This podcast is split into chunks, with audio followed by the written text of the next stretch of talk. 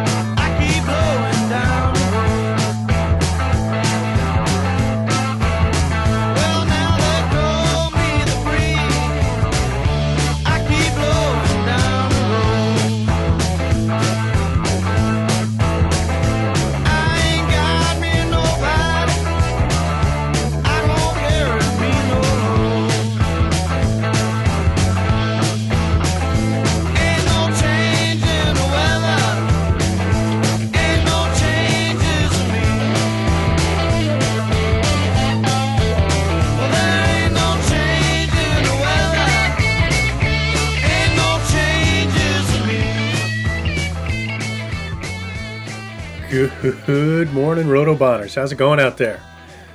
Pete Davidson here with a fresh edition of the Rotobahn podcast. It's Sunday morning, so we're talking DFS. Uh, anybody looking for uh, seasonal rankings are up on the site. Updated them last night. Uh, I'm sorry I didn't get to the written version of yesterday's show that we're going to do now.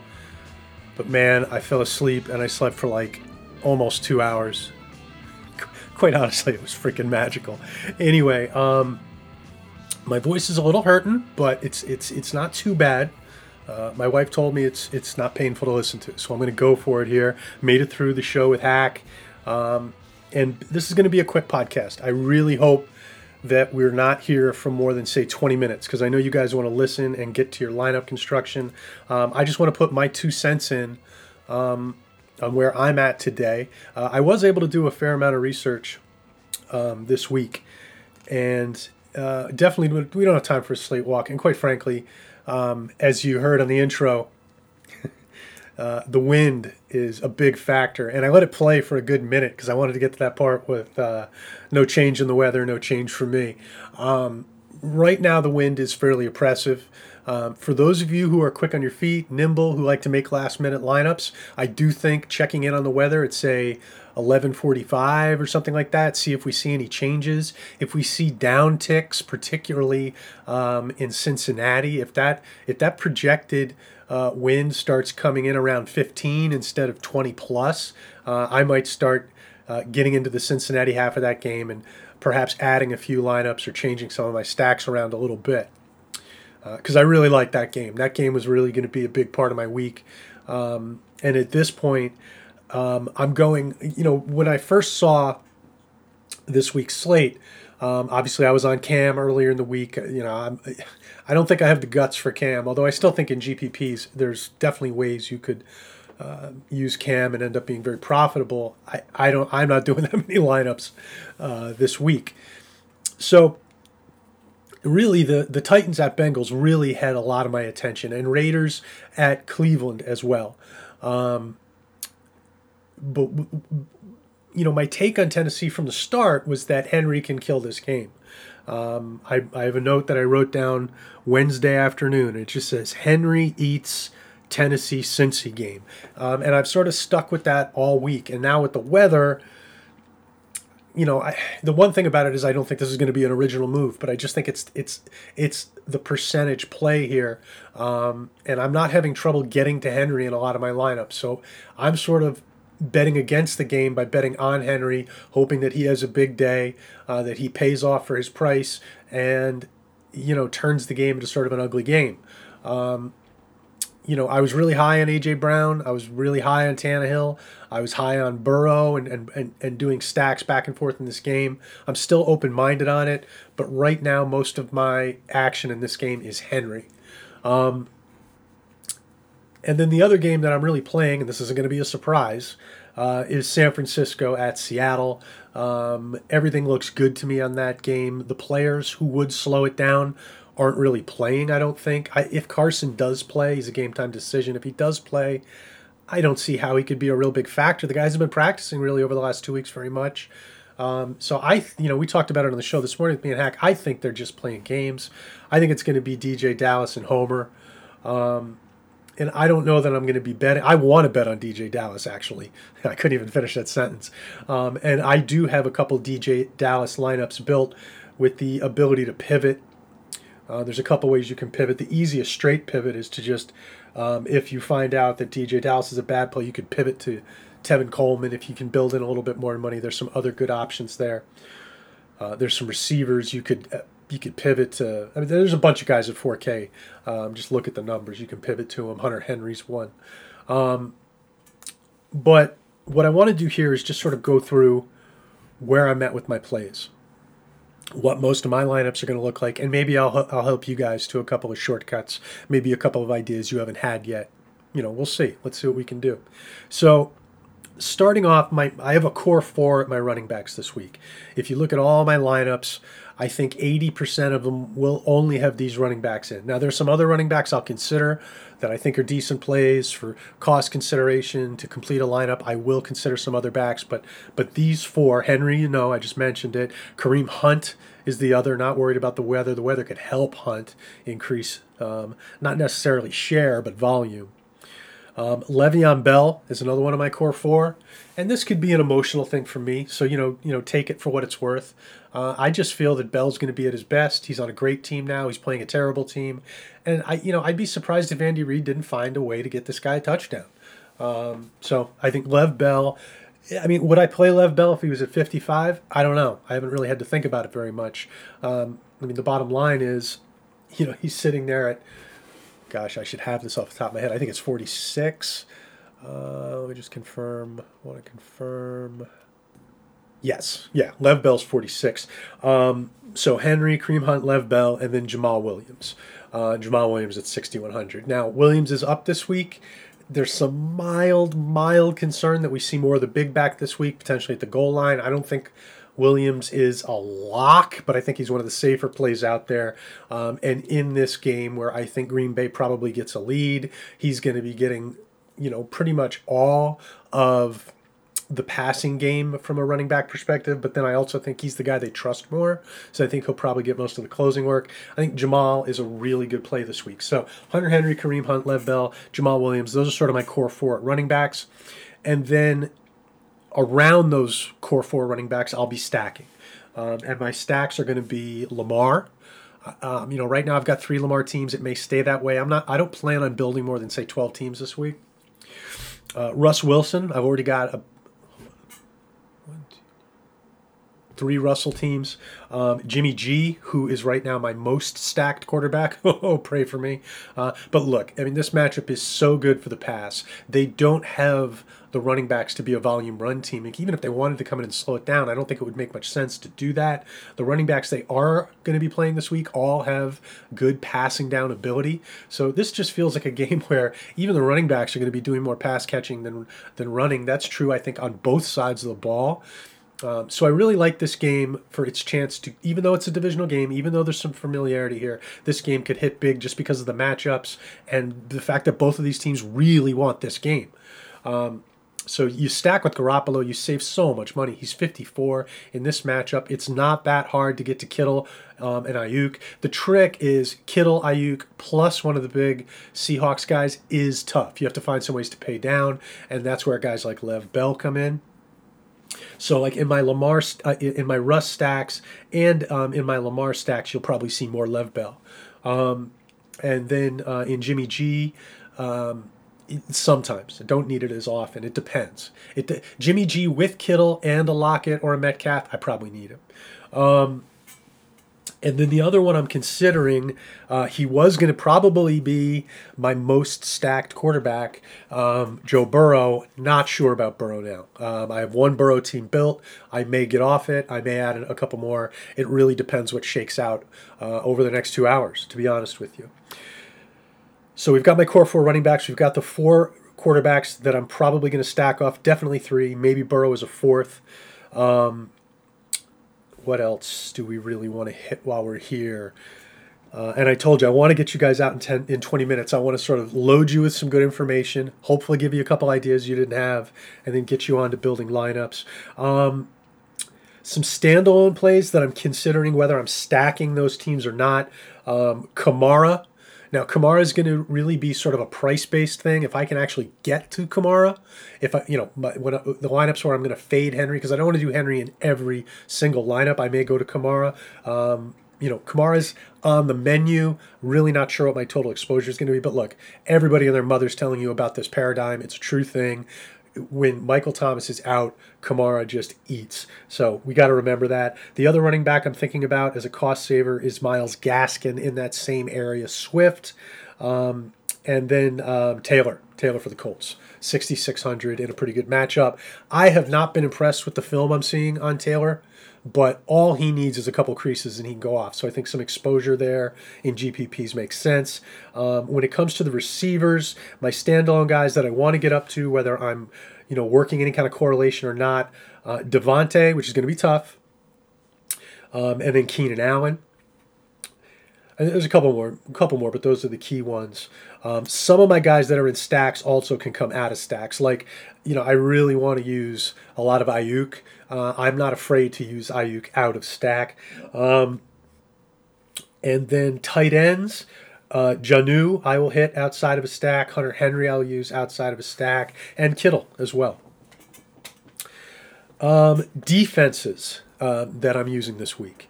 Um, the Chiefs are a great play, but at 4,500, that's a lot. I like the Packers at 2,900.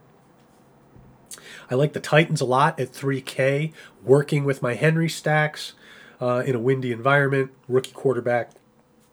Uh, I like the Saints defense in the wind against Foles, 3,400 units. Uh, I like the Rams against the rookie quarterback, 3,800 units. Uh, I like the Browns um, at home um, and this is really, I don't think the Raiders is necessarily a bad offense. And, you know, I think Gruden tends to draw things up well. Carr isn't really a turnover machine. So, uh, you know, on, there's a reason they're 2,600. But I think um, at home, in a windy game, a lot of talent on the Brown side of the ball, 2,600 if you're looking to pay down. If you need to pay down even more, um, I think the fish at 2,400 uh, at home. Um, I don't love it, but 2,400, what are you going to do? Um, and what else? Let's see here. Uh, cost savers. And you know what? This is a good one because there are a lot of salary guys I'd like to get in my lineups. I, I like the idea of getting Davante in and Kamara in. I like the idea of using Kittle at my tight end spot. I like the idea of using Lamar and Russ this week. So to do that, you need some guys who are cheap. Um, if I'm stacking the Kansas City game, and I didn't mention Mahomes, I actually have a Mahomes lineup. That's the one guy I didn't mention. Mahomes is costly though, so I'm looking to get involved in that game more as correlation back and forth plays versus stacking off the quarterback. So I like Tyreek Hill this week, and if I use Hill, I'll probably try to bring him back with a 3,500 unit Berrios or a 3,200 Denzel Mims.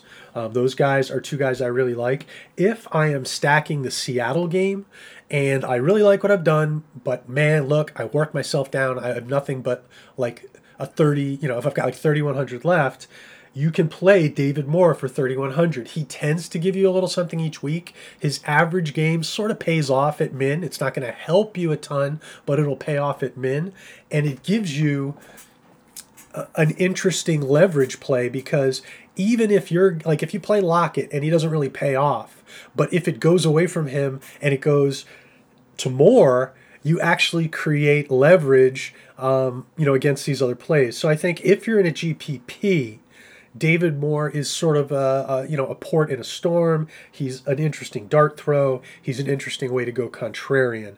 Um, other guys who are cheap who I'm using Irv Smith at 3K at tight end, Harrison Bryant at 3,200 at tight end, AJ Green at 4,500 at receiver, uh, Tee Higgins at 40, uh, excuse me, Rashard Higgins at 4,200 at receiver, uh, Kendrick Bourne if you're looking for a different kind of cheap play within that um, 49ers stack. You don't go all the way down to Moore, and with um, Kendrick, Kendrick Bourne, you get a little more floor a little bit more touchdown potential. Although, quite frankly, I think I'd rather play Moore. Um, Justin Jackson is a running back at 4,800 units. We talked about Lev Bell at 4,600 units. Uh, the Baltimore backs, if you're feeling frisky. Um, Perine on the Jets, if they rule Gore out for some reason, he's got a hand injury. I think Perine, um, he's down around 37, I think. Um, the thing with Perine is I don't I don't think he's a play in this game, but if Gore is out, he's going to get like every down for the Jets. I think he'd be reasonable at that price.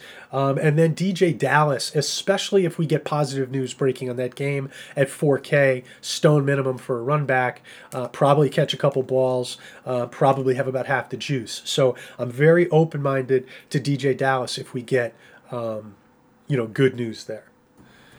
Um, and you know, while we're talking about contingency plays, keep your eyes on the Denver game. Um, we're probably not going to find out till it's too late. But if uh, Lindsay is out, Melvin Gordon's a good play in a air quote revenge spot. Not so much about the revenge for me, but just getting full juice. You know, he's probably got about an 80% share if Lindsay's out. So that's something to sort of uh, keep tabs on. Um, so that's pretty much it. Let's just, for a couple minutes here, let's talk about the San Francisco game. Um, right now, I'm stacking more from the Garoppolo side, and it may just be wishful thinking on my part. Just, it's so much fun making the Garoppolo lineups because in your heart, you're like, well, if Garoppolo hits, look at this. And you can just build all these wonderful little fantasies.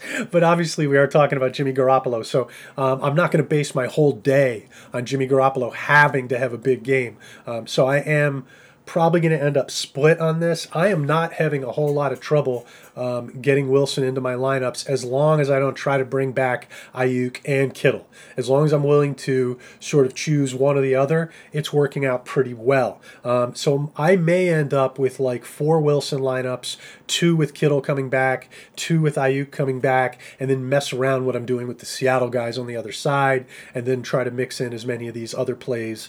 Um, you know that we like um, as possible.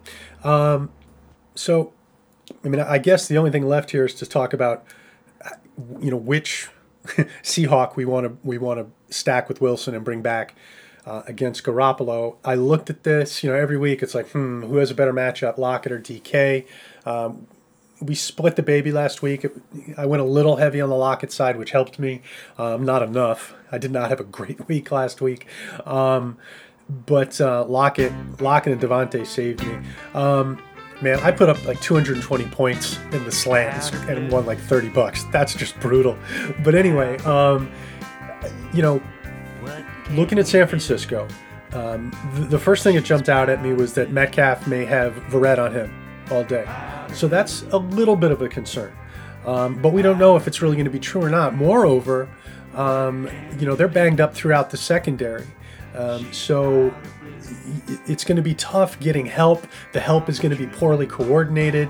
Nobody throws the deep ball better than Russ Wilson. He's hot. San Francisco does not have much of a pass rush, obviously, without Bosa.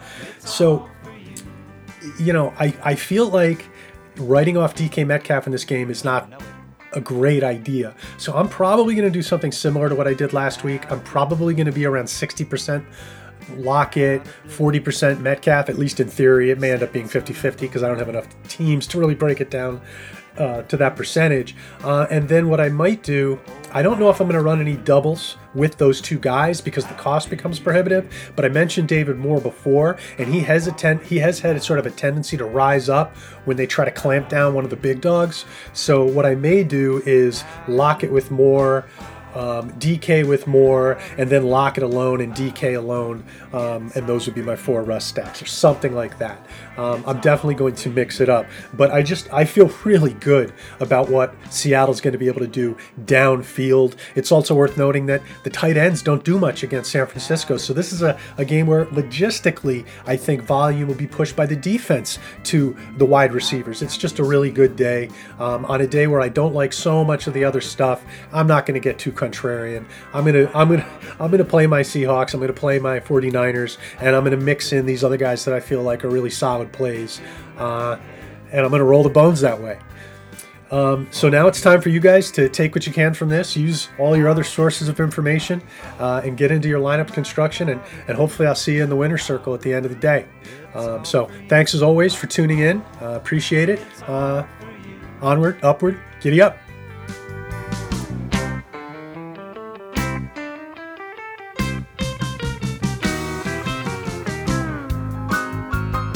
Bobby Ogdin on the piano.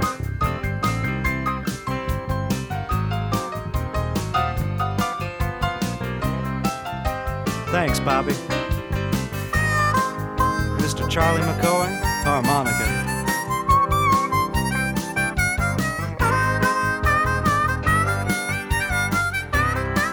Oh, Charlie. Russ Hicks, steel guitar.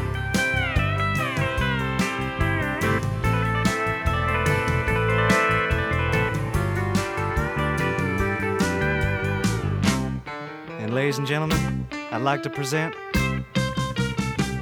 Muhammad Ali. Everybody stop talking now. Attention. I told you, all of my critics, I told you all that I was the greatest of all time. Sunday, listen. I told you today, I'm still the greatest of all time. Never again defeat me. Never again say that I'm going to be defeated. Never again be- make me the underdog until I'm about 50 years old. Then you might get me. But I didn't dance. I didn't dance for a reason.